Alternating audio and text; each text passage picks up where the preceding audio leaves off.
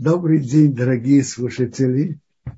Вчера мы говорили о недельной главе Ахреймет, а сейчас мы говорим про главу Кдошим, ту главу, которую мы читаем эту субботу в земле Израиля.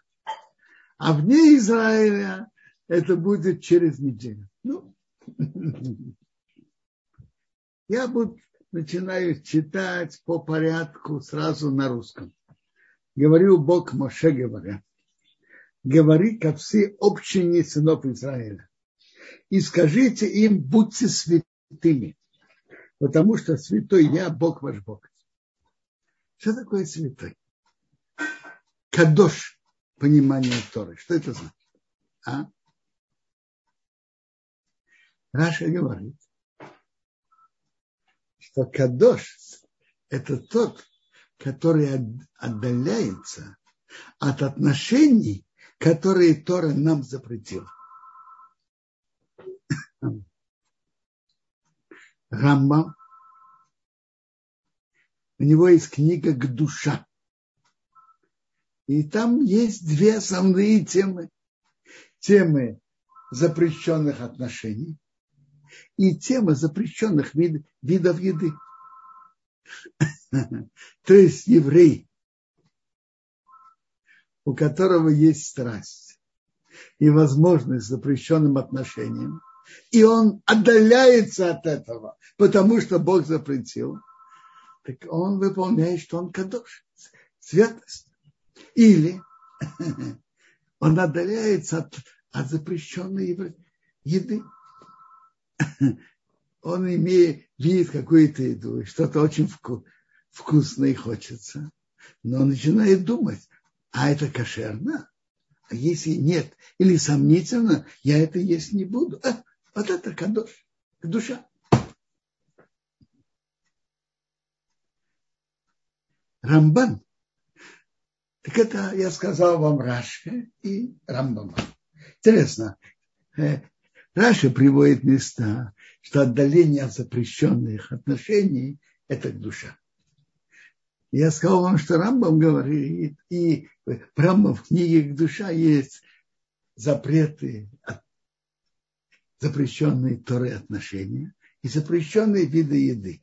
Интересно, в главе Шмини мы встречаем об запрещенных видах еды, «Пейскадыштен» – «Освящайтесь». Рамбан в своем комментарии на это место говорит, объясняет так. Есть, что такое кдошим? Есть официальные запреты, то есть четкие и ясные, а есть то, что Тора официально прямо не запретила. Но все-таки это недостойно так себя вести. Он приводит такие примеры, довольно яркие. Недостойное выражение. Или, например, когда-то, когда не было Хейром Рабина Гершом, человек мог жениться на нескольких женах. Ну, и человек может есть кошерную еду, мясо и другое, вино, сколько он хочет, прямого запрета нет. Но человек, который занят такими, все его мысли только в этом, недостойно для еврея. Понятно, Бог так создал человека, есть то, что нужно. Но не быть полностью занят этим. Это то, что говорит Рамбан. Недостойные слова, не быть поглощенным только этими темами и так далее. Будьте святыми, потому что свят я Бог, ваш Бог. Человек маму и отца своего, и перед ними боитесь, то есть трепетайте. А мои субботы соблюдайте. Я Бог, ваш Бог.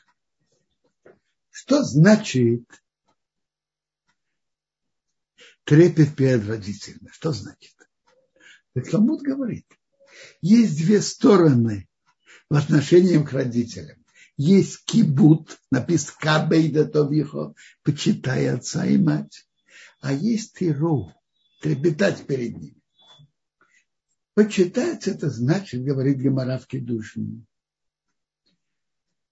принести что-то, подать, помочь. Другими словами, обслуживать, помочь. А что же значит тиру быть? Знать, что папа и мама – люди другого ранга, чем мы.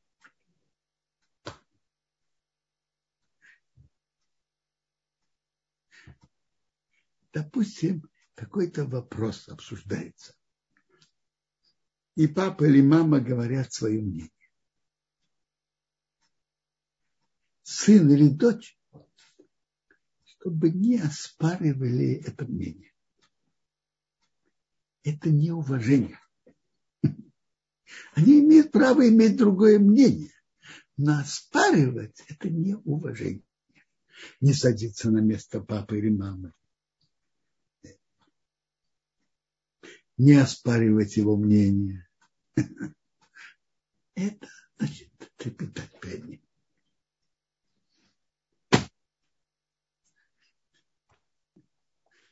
Если речь идет о глупостях. Сейчас война на Украине. Путин имел право так делать или не имел? Я вообще в эту тему не хочу входить. Но я беру пример как почитание к родителям. Если папа что-то сказал, не оспаривать его мнение или маму. А что значит маму и папу перед ними трепетайте, а мои субботы соблюдайте? Это означает, что даже если папа или мама, то есть при том, что папу и маму перед ними трепетайте, но вместе с этим субботы мои соблюдайте. Если папа или мама просит вас для обслуживания, сделайте им стакан чая в шаббат, вы не имеете права нарушить субботу для почитания родителей. Пикуах нефеш опасно для жизни, да, но без этого нельзя. Почему? Я Бог ваш Бог. Я Бог и тебя, и твоих родителей. Это как кому-то приказывает майор, не приказывает генерал. Майор тоже должен слушать генерала. Папа и мама тоже должны слушать приказы папы. Это может быть довольно реально, и не только в субботе, может быть в других заповедях тоже. Если папа или мама, надо слушать папу или маму.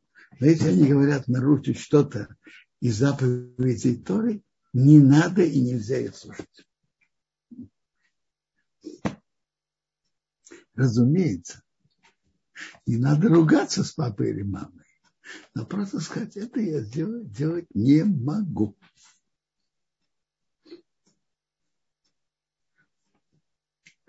Не обращайтесь к идолам.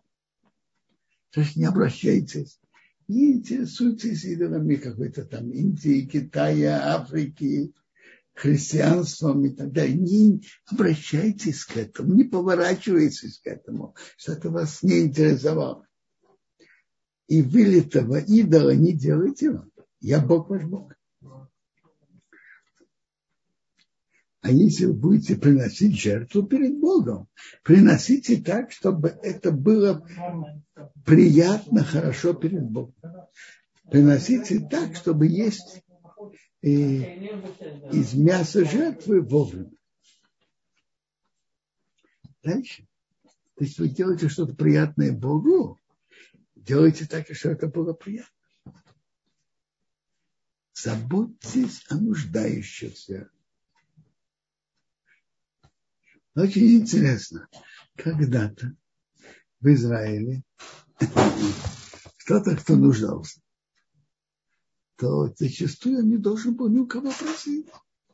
Когда вы будете жать жатву вашей страны, не заканчивая край поля женать.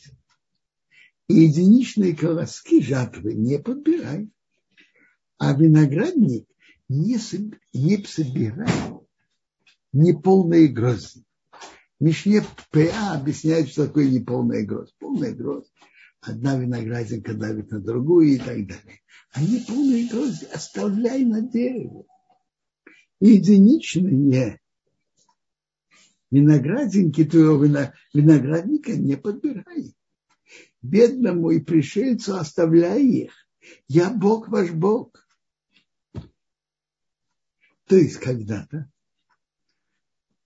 нуждающиеся зачастую не должны были ни у кого просить милостыни.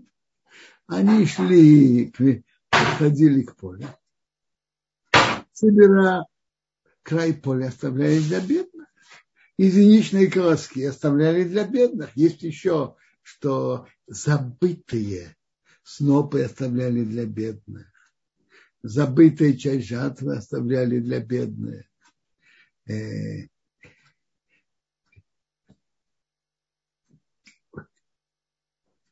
Часть, край виноградника оставляли для бедных, неполные грозди оставляли для них, единичные виноградинки. Человек приходил, бедные приходили, подбирали,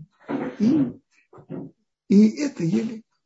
Помните, в книге Рут рассказывается, что она пришла, собрала и принесла с собой. Теперь важность об отношении, денежном отношении между людьми. Это очень-очень важно быть честными. Не воруйте, не отрицайте. Бывает, что человек забрал чужое, а потом он разными правдами и неправдами это отрицает. Отрицает. И не лгите человек другому. И не клянитесь моим именем ложно. И этим ты оскверняешь имя твоего Бога, я Бог. Клятва – это упоминание имени Бога. А кто клятся ложно, он оскверняет имя Бога.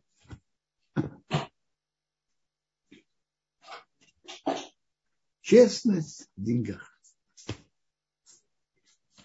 Не грабь твоего товарища. И есть два выражения. Вэташейк, берот экзо. Не грабь. Значит, вот экзо. Просто не грабь, не хватай у другого и убегать. Нет. А вэташейк, это значит, тот, ты кому-то должен, а ты ему не возвращаешь. И говоришь какие-то выдумки, почему ты не возвращаешь. Он нарушает запрет Торы. Кто присваивает чужие деньги и разными неправдами оставляет у себя.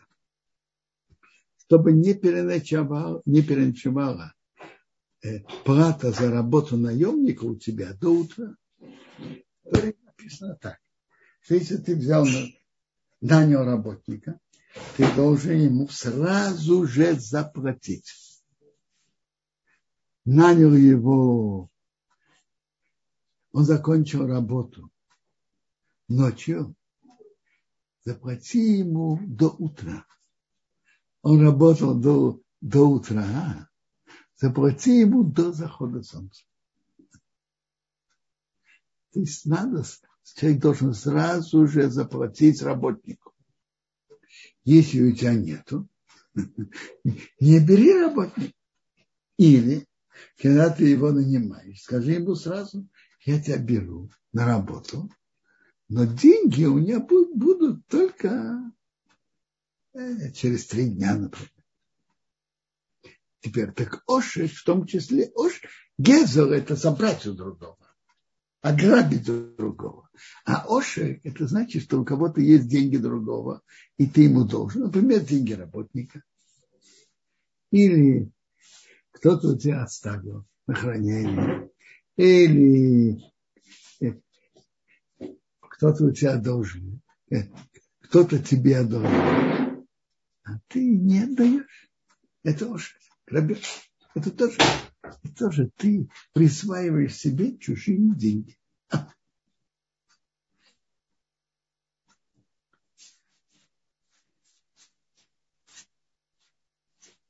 Когда работодатель задерживает часть зарплаты. Смотрите, это называется ошибка. Он обязан заплатить всю зарплату, все, что он надо.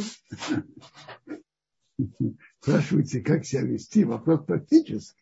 Что, как можно его,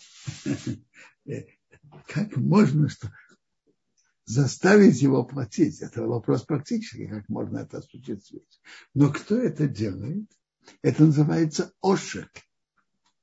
Присваивает себе деньги, которые полагаются работнику. Так мы говорили тут о денежных отношениях. А теперь вообще отношения между людьми. Можно сказать, большинство заповедей об отношениях между людьми, которые очень-очень актуальны, они в нашей голове к душе. Не проклинай глухого. Талмуд в трактате Санедра разбирает. Написано: не проклинай князя, то есть царя.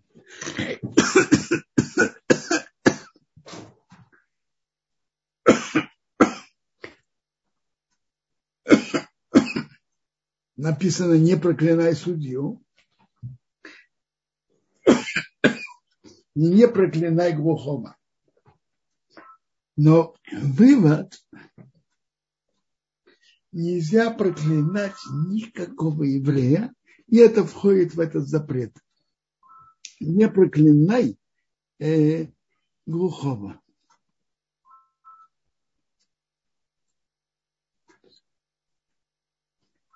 Это запрет проклинать любого еврея. Тут был на экране вопрос. Был сноп и не поместился на коляске. Послушайте, если человек знает, значит ли это, что он должен его оставить на поле? Нет. Если человек знает о нем, но просто он его не поместился, он знает и помнит о нем, то он может вполне спокойно вернуться и взять. Написано «шикхо». Человек забыл сноп. Тот, кто забыл, тот, кто помнил, но просто он сейчас не мог его взять, возвращается и берет. Но если кто-то забыл, есть три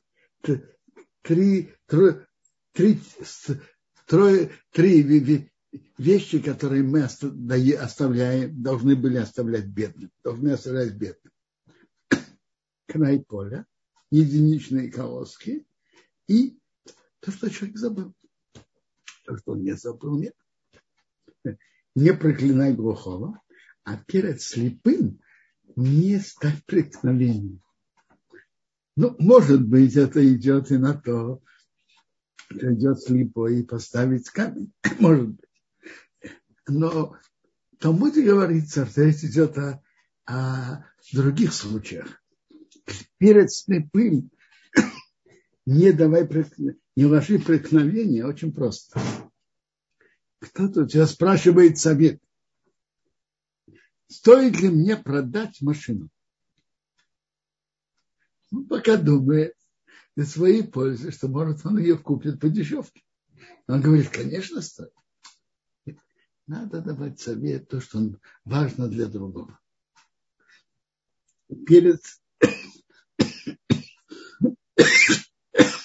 Перед слепым не ставь преткновения. В это входит еще в этот запрет входит также. Кто-то приводит другого к нарушению запрета Торы. Это входит тоже в этот запрет.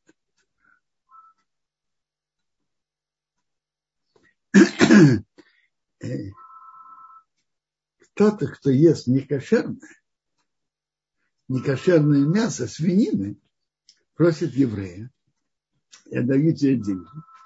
Пожалуйста, пойди в такой-то магазин, купи и принеси. Нельзя этого делать. Нельзя другого привести к нарушению. перед слепым, он не понимает, что это нарушение. Не ложи преткновение. И бойся перед твоим Богом, я Бог. Интересно, запрет перед слепым. Не ставь преткновение, это относится и к нееврею тоже. Нееврею запрещен кусок от живого зверя, например, от живой коровы. И он просит тебя, Иван Петрович просит, принеси мне это. Нельзя этого делать. Перед слепым не ставь преткновения. То, что ему запрещено, ты не должен ему приносить. Не сделайте несправедливости на суде. С одной стороны, не уважай лицо бедного, а с другой, не уважай лицо большого. То есть, бывает, могут быть два желания у судьи. Богатый требует у бедного сумму, а судья понимает, что у него нечем заплатить. Но все-таки суд должен быть справедливым. Сказать, что тот не должен, это несправедливо. Суд должен быть справедливым, он должен. Потом можно ему сказать, смотри, посчитайся с его положением и так далее. Но сам суд должен быть справедливым. С другой стороны, не уважай лицо большого, какого-то большого миллионера, миллиардера, какого-то министра, мэра, заместителя мэра. Как-то я присужу, что он виноват. Нет такого и не может быть. Справедливо суди твоего товарища. В это также входит, надо судить справедливо. И, во-первых, это относится к судье, но не только к судье. Есть еще сторона судить других людей справедливо. Если кто-то сделал действие, которое сомнительно, верное или неверное, не судить по обеим сторонам. Может быть, он делает что-то разрешенное. Не судить на действия, которые можно понять так и так, плохую сторону, что он нарушил. Нет.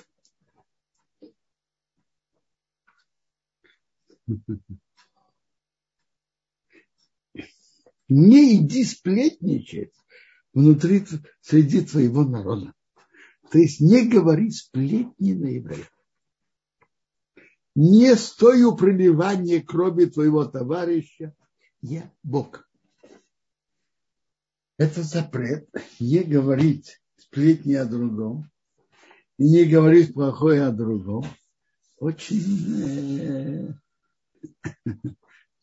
Это очень актуально. Это и есть тот запрет, что мы говорим, не говорить лашон ара о другом, плохое о другом. Там есть две стороны, два случая. Не говорить плохое о другом, это лашон ара, что он то-то и то-то поступил нехорошо. И даже если это правда. И второе, не говорить что-то, что может привести к спору между людьми. Даже ты о нем не говоришь ничего плохого. Но твой рассказ может привести к спору между людьми.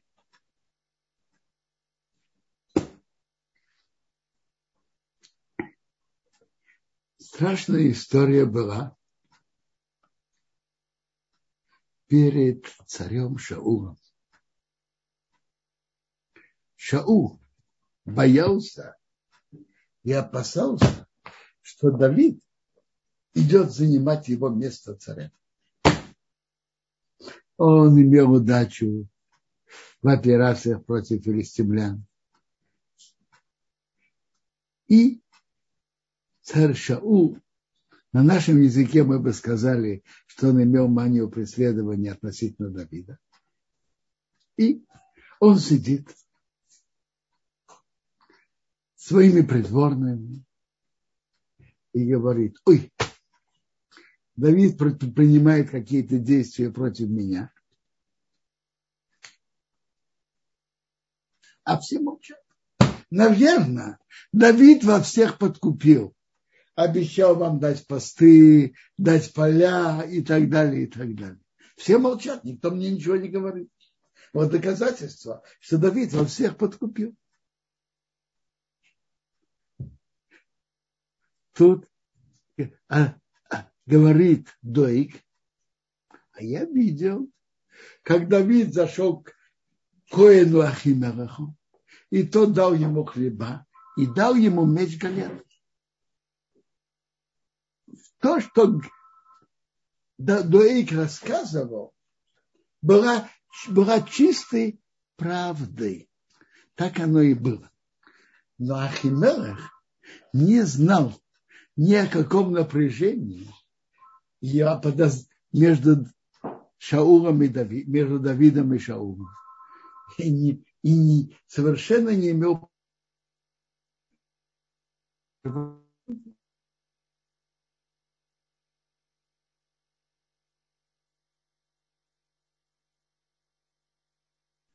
Царь Шаул вызвал его за объяснение. Объяснение его не было принято. И произошло страшное. Царь Шаул велел казнить его и других коаним этого места. Страшно. Так это сплетни, которые такие рассказы могут привести к вражде между людьми. Плохого он ничего не сказал про Ахимелеха. И Ахимелех этого совсем не отрицал. Так это входит в этот запрет: не иди сплетничать в твоем народе. И страшно видеть, каким страшным последствиям могут привести сплетни. Погибли коаним города Нов. Доик потерял будущий мир. И за это Шаул с его сыновьями погибли на войне с филистимлянами. И все из-за правды, которую сказали. Это страшный рассказ, который может привести к спору между людьми, может привести к страшным последствиям. И это и есть запрет Лашон ара, о котором, наверное, вы уже слышали. И Лашон ара – это даже когда это полностью правда. Рассказывает один человек, кто-то говорит своему знакомому: так, значит, я только скажу, Лашон ара – это когда говорят правду. А если говорят неправду, это называется моци шемра, говорит выдумки. Рассказывает, один говорит своему знакомому: я слышал, ты говорил, рассказывал на меня много Лашон ара. А тот ему отвечает: ты хочешь своими словами подтвердить, что все, что я говорю про тебя, это чистая правда? Поняли шутку? Если это была бы неправда, это не Лашон ара, это моци шемра. А тем, что ты говоришь, что я говорил на тебя Лашон ара, ты хочешь подтвердить, что все правда? Лашон ара – это неправда. И Тора это строго запретила. И каким последствиям это может привести? Написано, эти слова, один кусочек возле другого. Не иди сплетничать в твоем народе. И не стой при плевании крови твоего брата. То есть, из-за того, что кому-то рассказали сплетни о другом, что он сказал на него там то-то и то-то, тот не поторопится его спасать в случае опасности. Не имей ненависти к твоему брату в твоем сердце. Тоже так, запрет Торы, не иметь ненависти к другому в сердце. На что же делать? выговорить своего товарища. То есть, если кто-то тебе чем-то обидел, скажи. Но скажи так, чтобы ты не нес на него греха. Скажи его так, чтобы не заставляя его краснеть и белеть. Скажи в соответствующей форме. Это можно это понять в этом отношении, что если кто-то тебя чем-то обидел, не имей ненависти, а выговори другого, скажи ему, почему ты мне то-то и то-то сделал. Но есть еще содержание этого предложения. Выговорить своего товарища. Если кто-то что-то делает, нарушая запреты Торы, надо ему выговорить. Почему ты так делаешь? Ты же заносишь вред самому себе.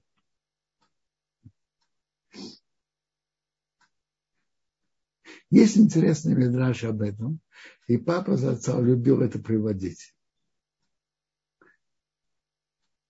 Мидраш рассказывает историю. На корабле было много пассажиров. Скажем, как это сейчас, каждый в своей каюте. И вдруг кто-то начал в своей каюте, взял сверло и стал сверлить. Но подбежали к нему другие пассажиры. Что ты делаешь?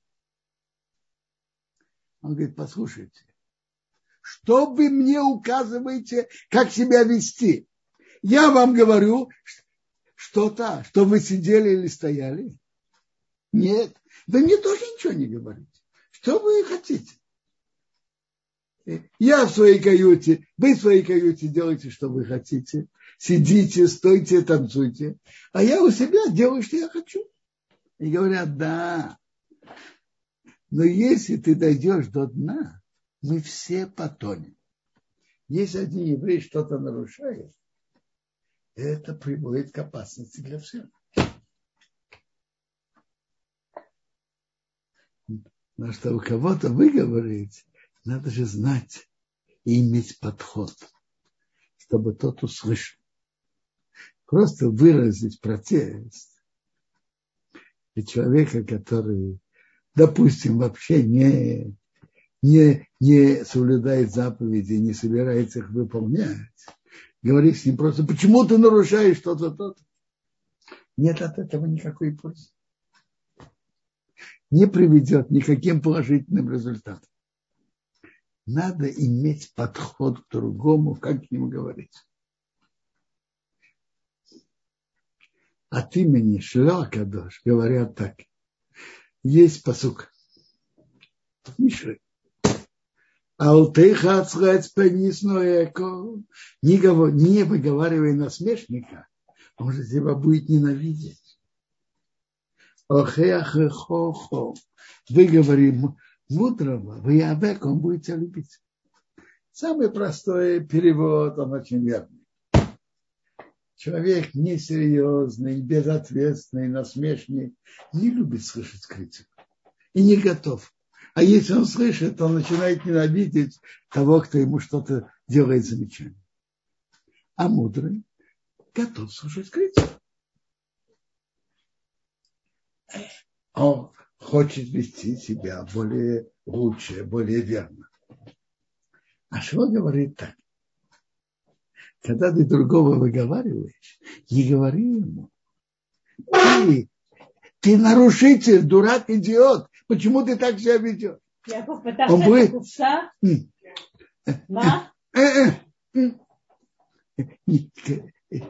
Не выговаривай другого. Говорят так.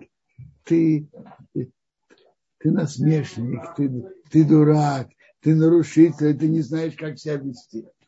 Он тебя только будет ненавидеть. Выговори его другой форме. Скажи ему, ты же умный, достойный человек. Тебе совсем не подходит так себя вести. ты же деликатный и достойный человек. Тебе не подходит вот такое поведение. Да, он тебя слышит.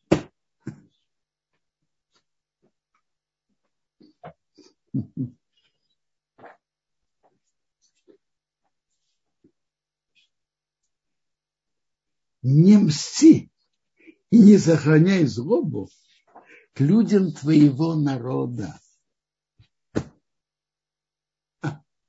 И люби твоего товарища как себя, я Бог. Люби твоего ближнего как себя, я Бог. Что значит не мсти, и что значит не сохраняй злобу?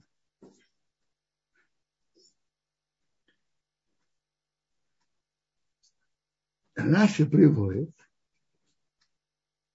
это в Мидраш Терескейне, один человек просил у другого одолжить какой-то предмет.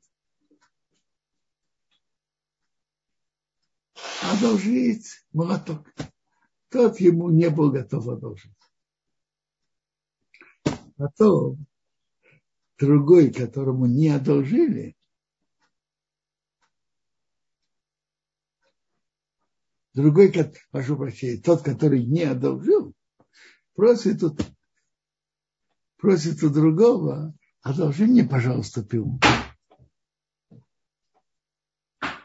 Если тот ему ответит, ты мне не одолжил, я тебе тоже не одолжил. Это мысль. А если он скажет, на тебе, я не как ты. Ты мне не был готов одолжить, а я тебе одолжил. Это называется, он сохраняет злобу. Сохраняет злобу в первую очередь, что он об этом помнит и даже напоминает. Даже то, что он помнит, это уже достаточно.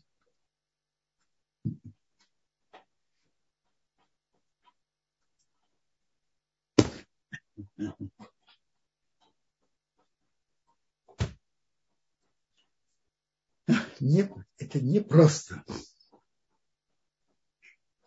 Чувство человека это заповедь важная и непростая. Надо ее выполнять. Не мстить и не сохранять злобу.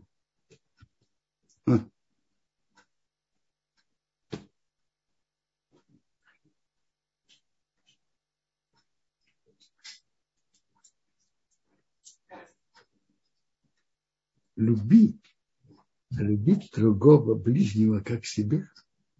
Что значит люби ближнего как себя?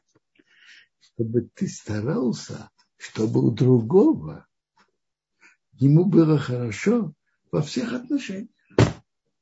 И в денежном отношении, и в положении в обществе, и так далее. У тебя не было такой зависти, чтобы я был богаче, более уважаемым и так далее, и так далее. Это совсем не значит, что если у меня есть ближний, и у него есть какие-то средства, что он делился половину с ним. Это есть там мицват закат, что-то другое. Любить друг ближнего как себя означает, чтобы ты желал, что из его ближнего было все хорошо. И насколько я могу сделать, чтобы у ближнего было все хорошо, я постараюсь это сделать.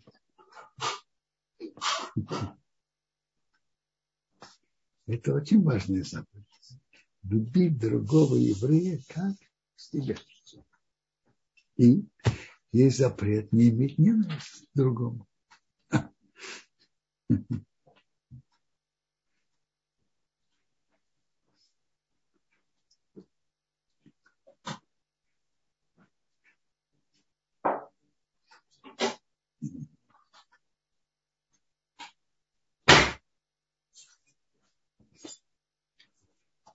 Если человек говорит, там того-то я люблю, а того-то я ненавижу, это уже входит в это. Нет, не имей ненависти к другому. Ты образ.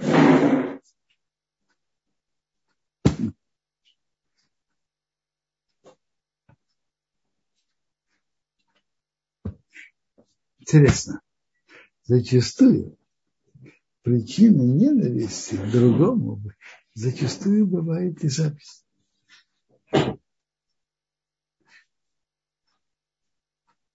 Почему у того идет более удачно?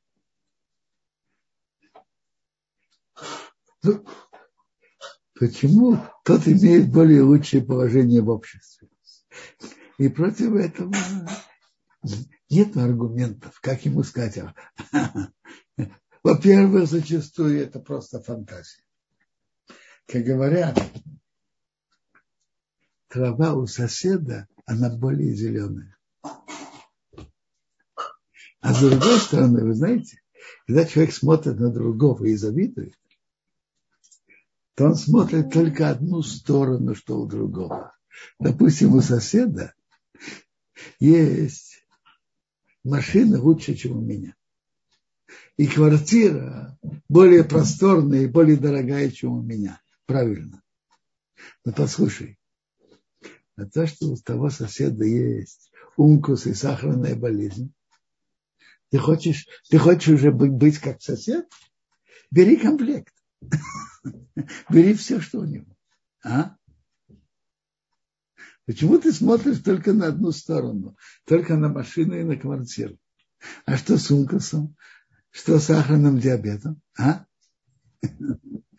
Что с тем, что у тебя дети более удачные? И так далее, и так далее.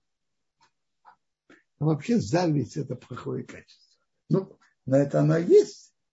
И надо понять, что у Бога есть достаточно послать всего хорошего и тебе, и другому. То, что, как действительно, то, что тебе кажется, что у другого есть, а у тебя нет. Может быть, во-первых, это кажется. А если даже это так оно и есть, у Бога достаточно и предостаточно дать то, что надо, и другому, и тебе, и твоему соседу, и тебе. Бог что-то посылает твоему соседу, а не тебе, это не потому, что это за твой счет. Нет. Один не живет за счет другого. Это у Бога есть свои расчеты. Кому он посылает, что-то дает, а кому нет. То, что у другого есть, а тебе кажется, что у тебя нет, это не за твой счет. У Бога есть достаточно дать вам обоим.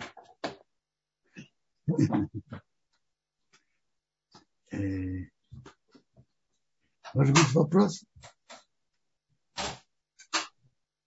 Водорав, огромное спасибо за урок. Есть такой вопрос. Хорошо слышно? Алло? Да. Вопрос такой. Мудрецы учат нас, что уважение к родителям не важнее, чем исполнение заповеди. Это мы видим из того, что написано «Соблюдение шаббата» рядом с заповедью уважения родителей. Да? Почему мы сами не можем это понять? Почему нам нужен специальный пасук о том, чтобы человек своего папу и маму боялся, но субботы мои соблюдал. Что это непонятно логически? Почему нужно об этом еще специально говорить? Даете вопрос верный. Я знаю, что решоним, которые обсуждают в Гемаре, в его мод, вначале это обсуждается. Откровенно, я сейчас не помню точно и тонко, что они на это отвечают. Вопрос ваш верный. Рубинсон, есть вопрос не совсем по теме урока, скорее по Сфирата Омера. Ставим на потом или сейчас? Сфирата Омер. Мы сейчас Сфирата Омер. Есть тема. Как раз тема нашего времени. Тогда тут Эстер спрашивает, Рубинсон, что значит шахиха для майсы? Если собрали, но не поместился сноп на коляске, и за ним вернулись, и что-то подобное. Или определяющим является только то, что в мыслях. Нет, это не Сфирата Омера. Это. Послушайте, я же, кажется, уже сказал, что шикха значит, что человек забыл. Человек забыл. А если он помнит, но просто у него не поместилось, то это не шикха. Он не забыл. Конечно, он может за этим вернуться. Шикха – это значит, что он забыл. Шикха, что он забыл. А если он не забыл, но не поместилось, он может потом еще раз прийти и вернуть. Очень, очень просто. То есть, если он оставил, но в мыслях у него еще он не отказался от этого, то это все еще принадлежит ему, получается. Если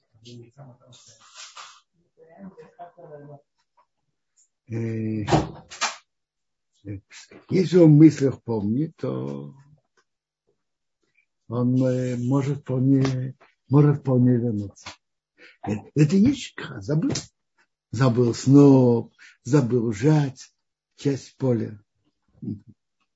Есть еще вопросы? Мы просмотрели в чатах, пока вопросов нет, но мы их очень приветствуем. Дорогие друзья, пожалуйста, спрашивайте. Человек, я читаю от Эстера, человек переходит дорогу в шаббат, и что? И едет машина. Так в чем вопрос? Я не понял вопрос.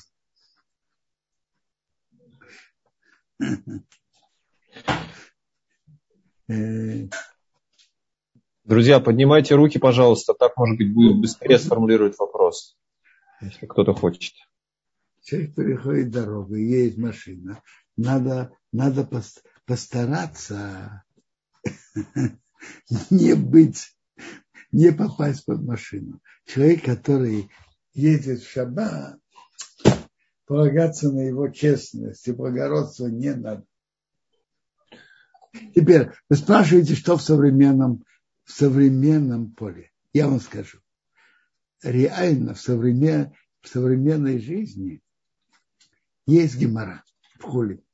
Гемара говорит так, что кто-то оставлял край поля, но там не было бедных, которые приходили бы подбирать. Он говорит, так Талмуд говорит, оставляй для бедных, а не для, я не знаю, птиц, ястребов и так далее. Оставляй для бедных.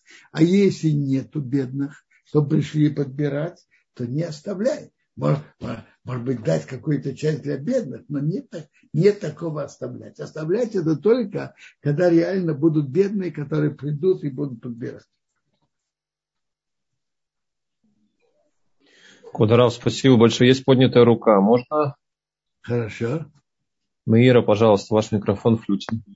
Здравствуйте, спасибо большое за урок. Рав, по поводу машины, которая проезжает в шаббат.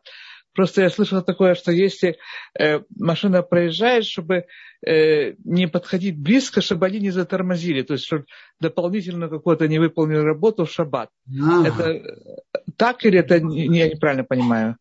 Смотрите, наверное, это верно. Привести другого к добавочному нарушению нельзя. Так если приблизиться, что из-за этого тот изменит скорость, затормозит. Это дополнительная работа. Наверное, нельзя этого делать. Спасибо большое, Раф. Всего вам хорошего. Шаббат шалом. Если нет вопросов, можно продолжать дальше. Да, пожалуйста. Спасибо.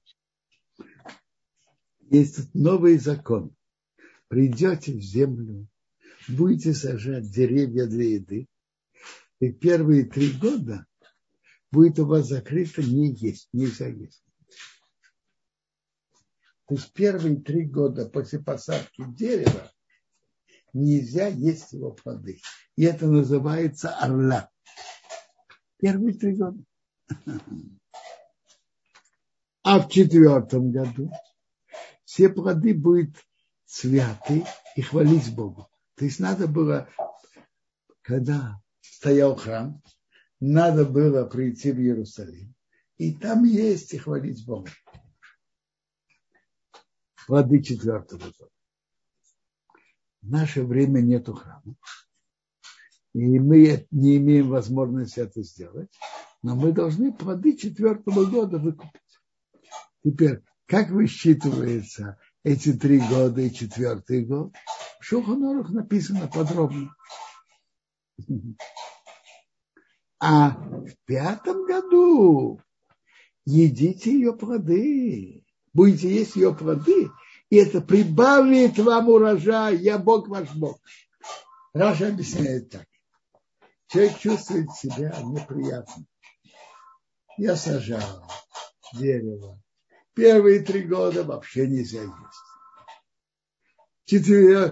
Плоды первых 3 лет вообще нельзя есть. Плоды 4-го года. Я не полный хозяин плодов. Я должен их есть в определенных правилах святости в Иерусалиме. Не полный хозяин над плодами. Так Тора говорит, не беспокойся. То, что ты это сделаешь, это прибавит тебе плоды в следующих годах. Дальше. Ты будешь соблюдать. Будешь соблюдать этот закон, будет у тебя много, Бог пошлет тебе много плодов. Тут был на экране вопрос. Первые 3 года только в Иерусалиме или в любом месте? Послушайте. Первые 3 года нельзя, после посадки дерева нельзя есть его плоды. Во всем Израиле такой же закон.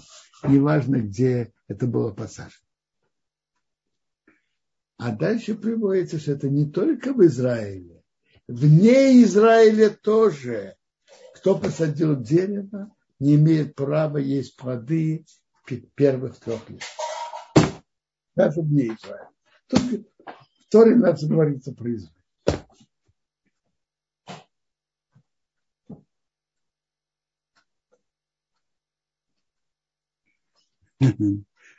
Законы о поле, конечно, тот, кто занимается сельским хозяйством, это понятно. И то же самое плоды. Ну, это не обязательно для жителей деревень. У многих во дворе есть плодовые деревья.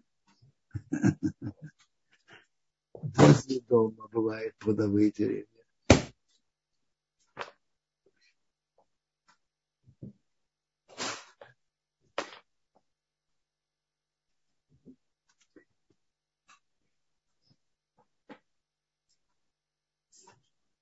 Не едите на крабиту. Что это значит?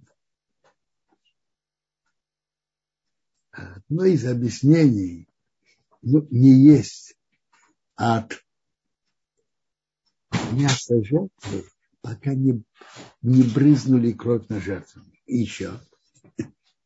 Не едите от мяса животного, пока он уже не умерло. Есть еще в Гемаре говорится, не едите, пока вы не молились за вашу кровь. То есть, пока вы еще не молились. Не гадайте и не устанавливайте времена. Вы знаете, есть разные виды гадания. Черная кошка перешла дорогу. Там, когда-то говорили, олень перешел дорогу и так далее, и так далее. Не гадайте, не идите за этим. А что значит не говорите времена? Чтобы человек не говорил. В начале недели я одалживать не буду. Смотрите, человек не обязан одалживать. Тогда он не хочет. Но говорит, потому что это начало недели или начало месяца, я не буду одалживать. Это нельзя делать.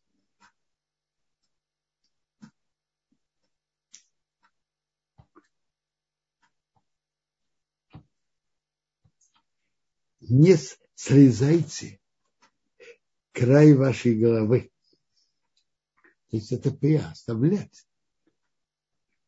Тут оставлять пья для мужчин.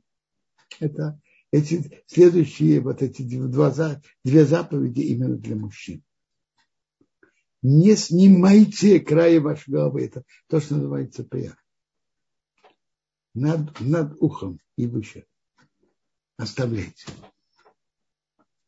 Оставляйте, не обязательно, чтобы они были очень длинные, но хотя бы 5 миллиметров должно остаться. Тут пьет, да тут пьет. Надо оставить волосы как минимум 5 миллиметров. Кто-то хочет больше, пожалуйста. Но должны, волосы должны остаться. И не уничтожайте края вашей бороды. То есть, есть края бороды. В этом есть тоже разные мнения. Одно из мнений. Один край тут, другое вот тут. То есть 5. Талмуд говорит, Мишна говорит, что есть 5. 5 мест, как краев.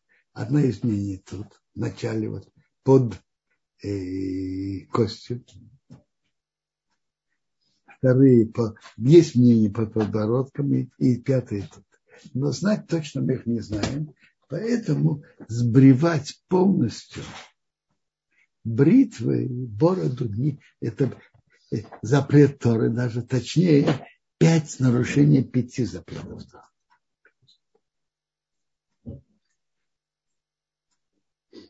Ножницами укорачивать запрета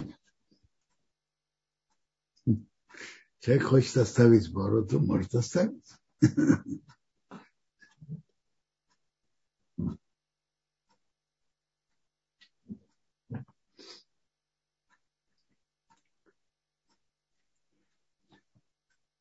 Но вот это относится ко всем. Их предыдущие 2 запрета относились только к мужчинам. Край головы и край бороды, потому что они связаны один с другими. А борода у женщин обычно не растет. И эти 2 запрета относятся только к мужчинам. А вот это относится ко всем. Порезы по умершему не давайте на вашем теле. Есть люди, которые страшно переживают, что у них умер близкий родственник, и они делают все порезы на теле. Нельзя делать. У ксейбескака татуировки не давайте вам, я Бог. Татуировки не Тора прямо запретил. Нельзя это делать. Не оскверняй твою дочку, чтобы она занималась развратом, не позволяя это, и чтобы земля не изменила, и земля наполнится развратом.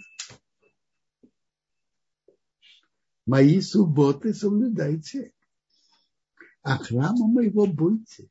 Я Бог.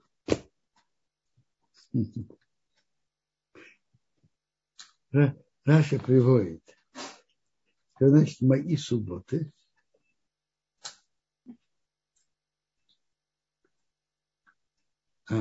Вот не Раша, другим приводит это так.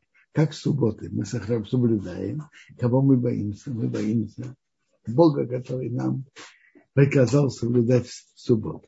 И то же самое храм, мы боимся Бога, бояться места храма, быть там осторожным, быть там в трепете перед Богом.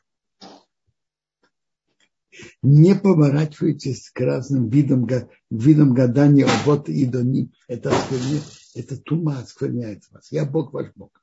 А вот есть еще тут мицва. Перед пожилым человеком стань и уважай лицо знатока Торы. И бойся твоего Бога, я Бог. Надо уважать пожилого человека и надо уважать знатока Торы. Эти 2 заповеди в нашей главе тоже. Уважать пожилого человека. Что такое пожилой? Шулхан Арух написано, начиная с 70. Надо перед ним вставать, уважать. А закен, знаток Торы, который знаток Торы, надо его уважать и почитать. Ну, есть вопросы? Кударав, мы смотрим по теме, я не вижу вопросов. Есть вопрос только насчет ногтей. Но это не совсем наша тема. Друзья, пожалуйста, если есть по теме вопросы, пожалуйста, поднимайте руки прямо сейчас.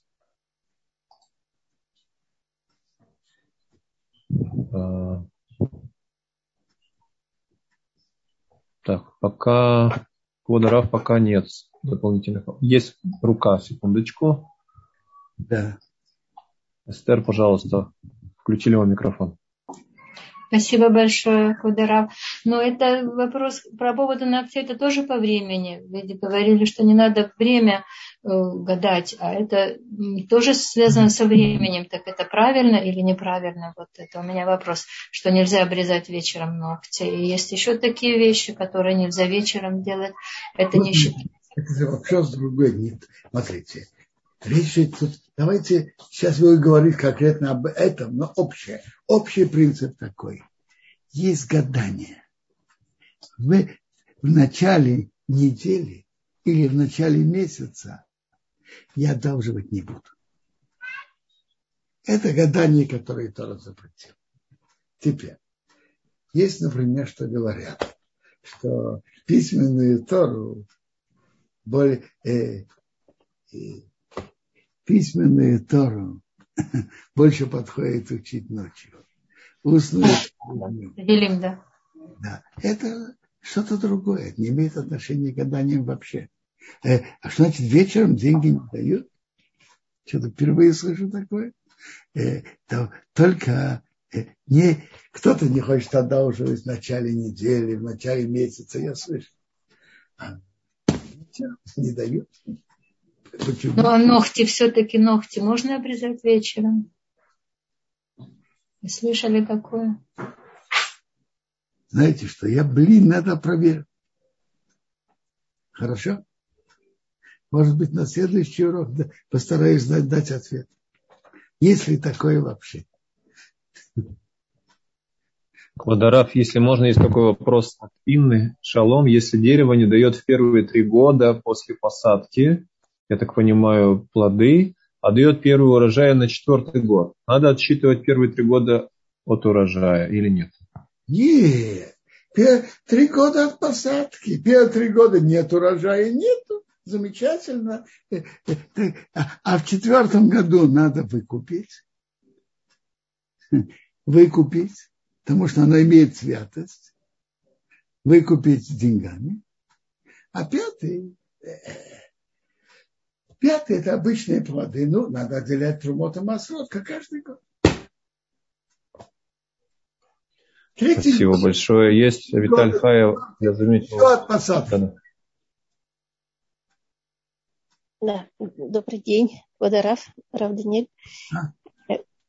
Пыталась сформулировать, но что-то, мне кажется, так короче будет. Скажите, пожалуйста, когда мы говорим шихьяну, лучше говорить это в шаббат.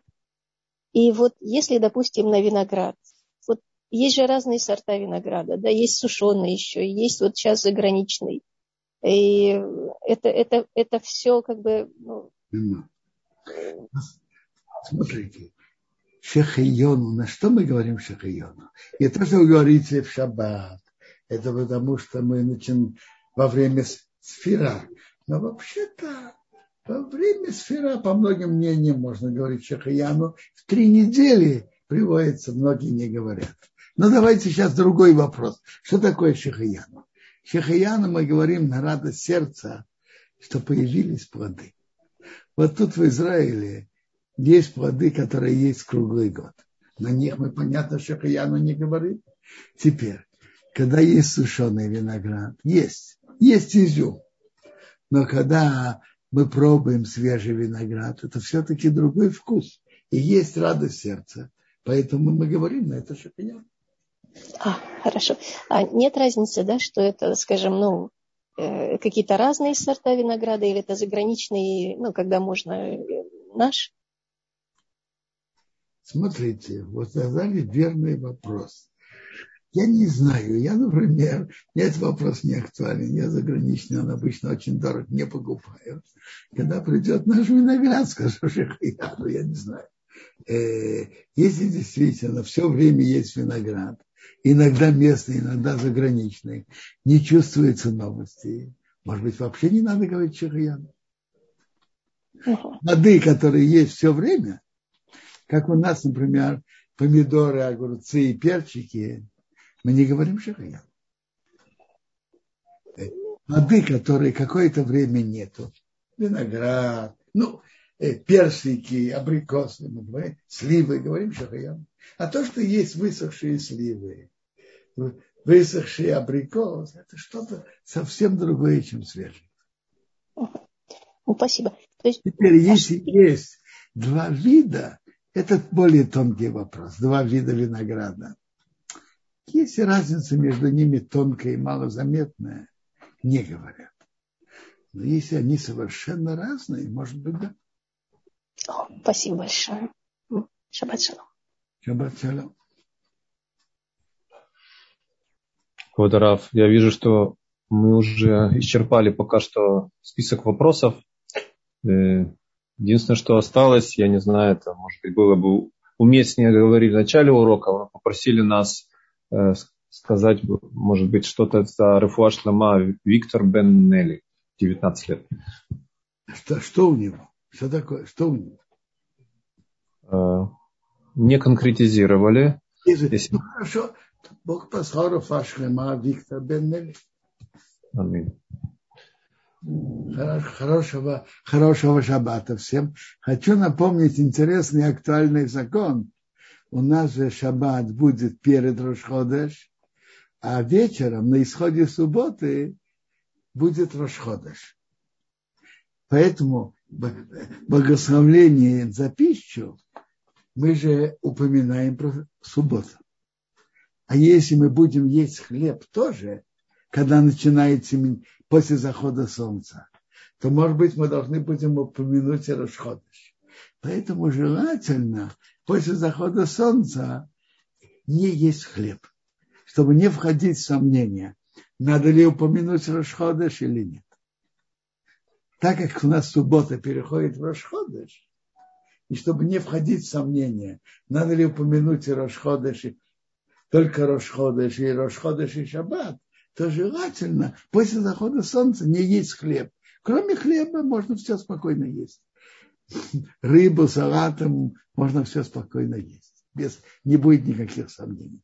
А хлеб желательно после захода солнца в этот шаббат не есть, чтобы не входить в сомнения. Хороший шаббат всем. А можно еще спросить? Пожалуйста. Можно спросить, а вот тоже то, что Мэйн Шалош тоже не есть, потому что там же тоже вставка на Рош Ходеш, да? Это тот же принцип, чтобы там ремонт там, или тмарим, там что-то тоже, да? Речь же идет про берхат, благословление за пищу. Мне кажется, что Меэн Шалош к этому не должно относиться. Там же тоже вставка на Рош Ходеш, да? Есть вставка, но мы же говорим про берхат Амазон. Только из-за этого. Он из-за этого... Я думаю, мы не должны вставлять из-за кусочка пирога. Можно спросить Рефуа Шлема Батия Батхана еще. Спасибо вам. Амин. Спасибо за урок. Шаббат шалом. Шаббат шалом и огромное спасибо за урок.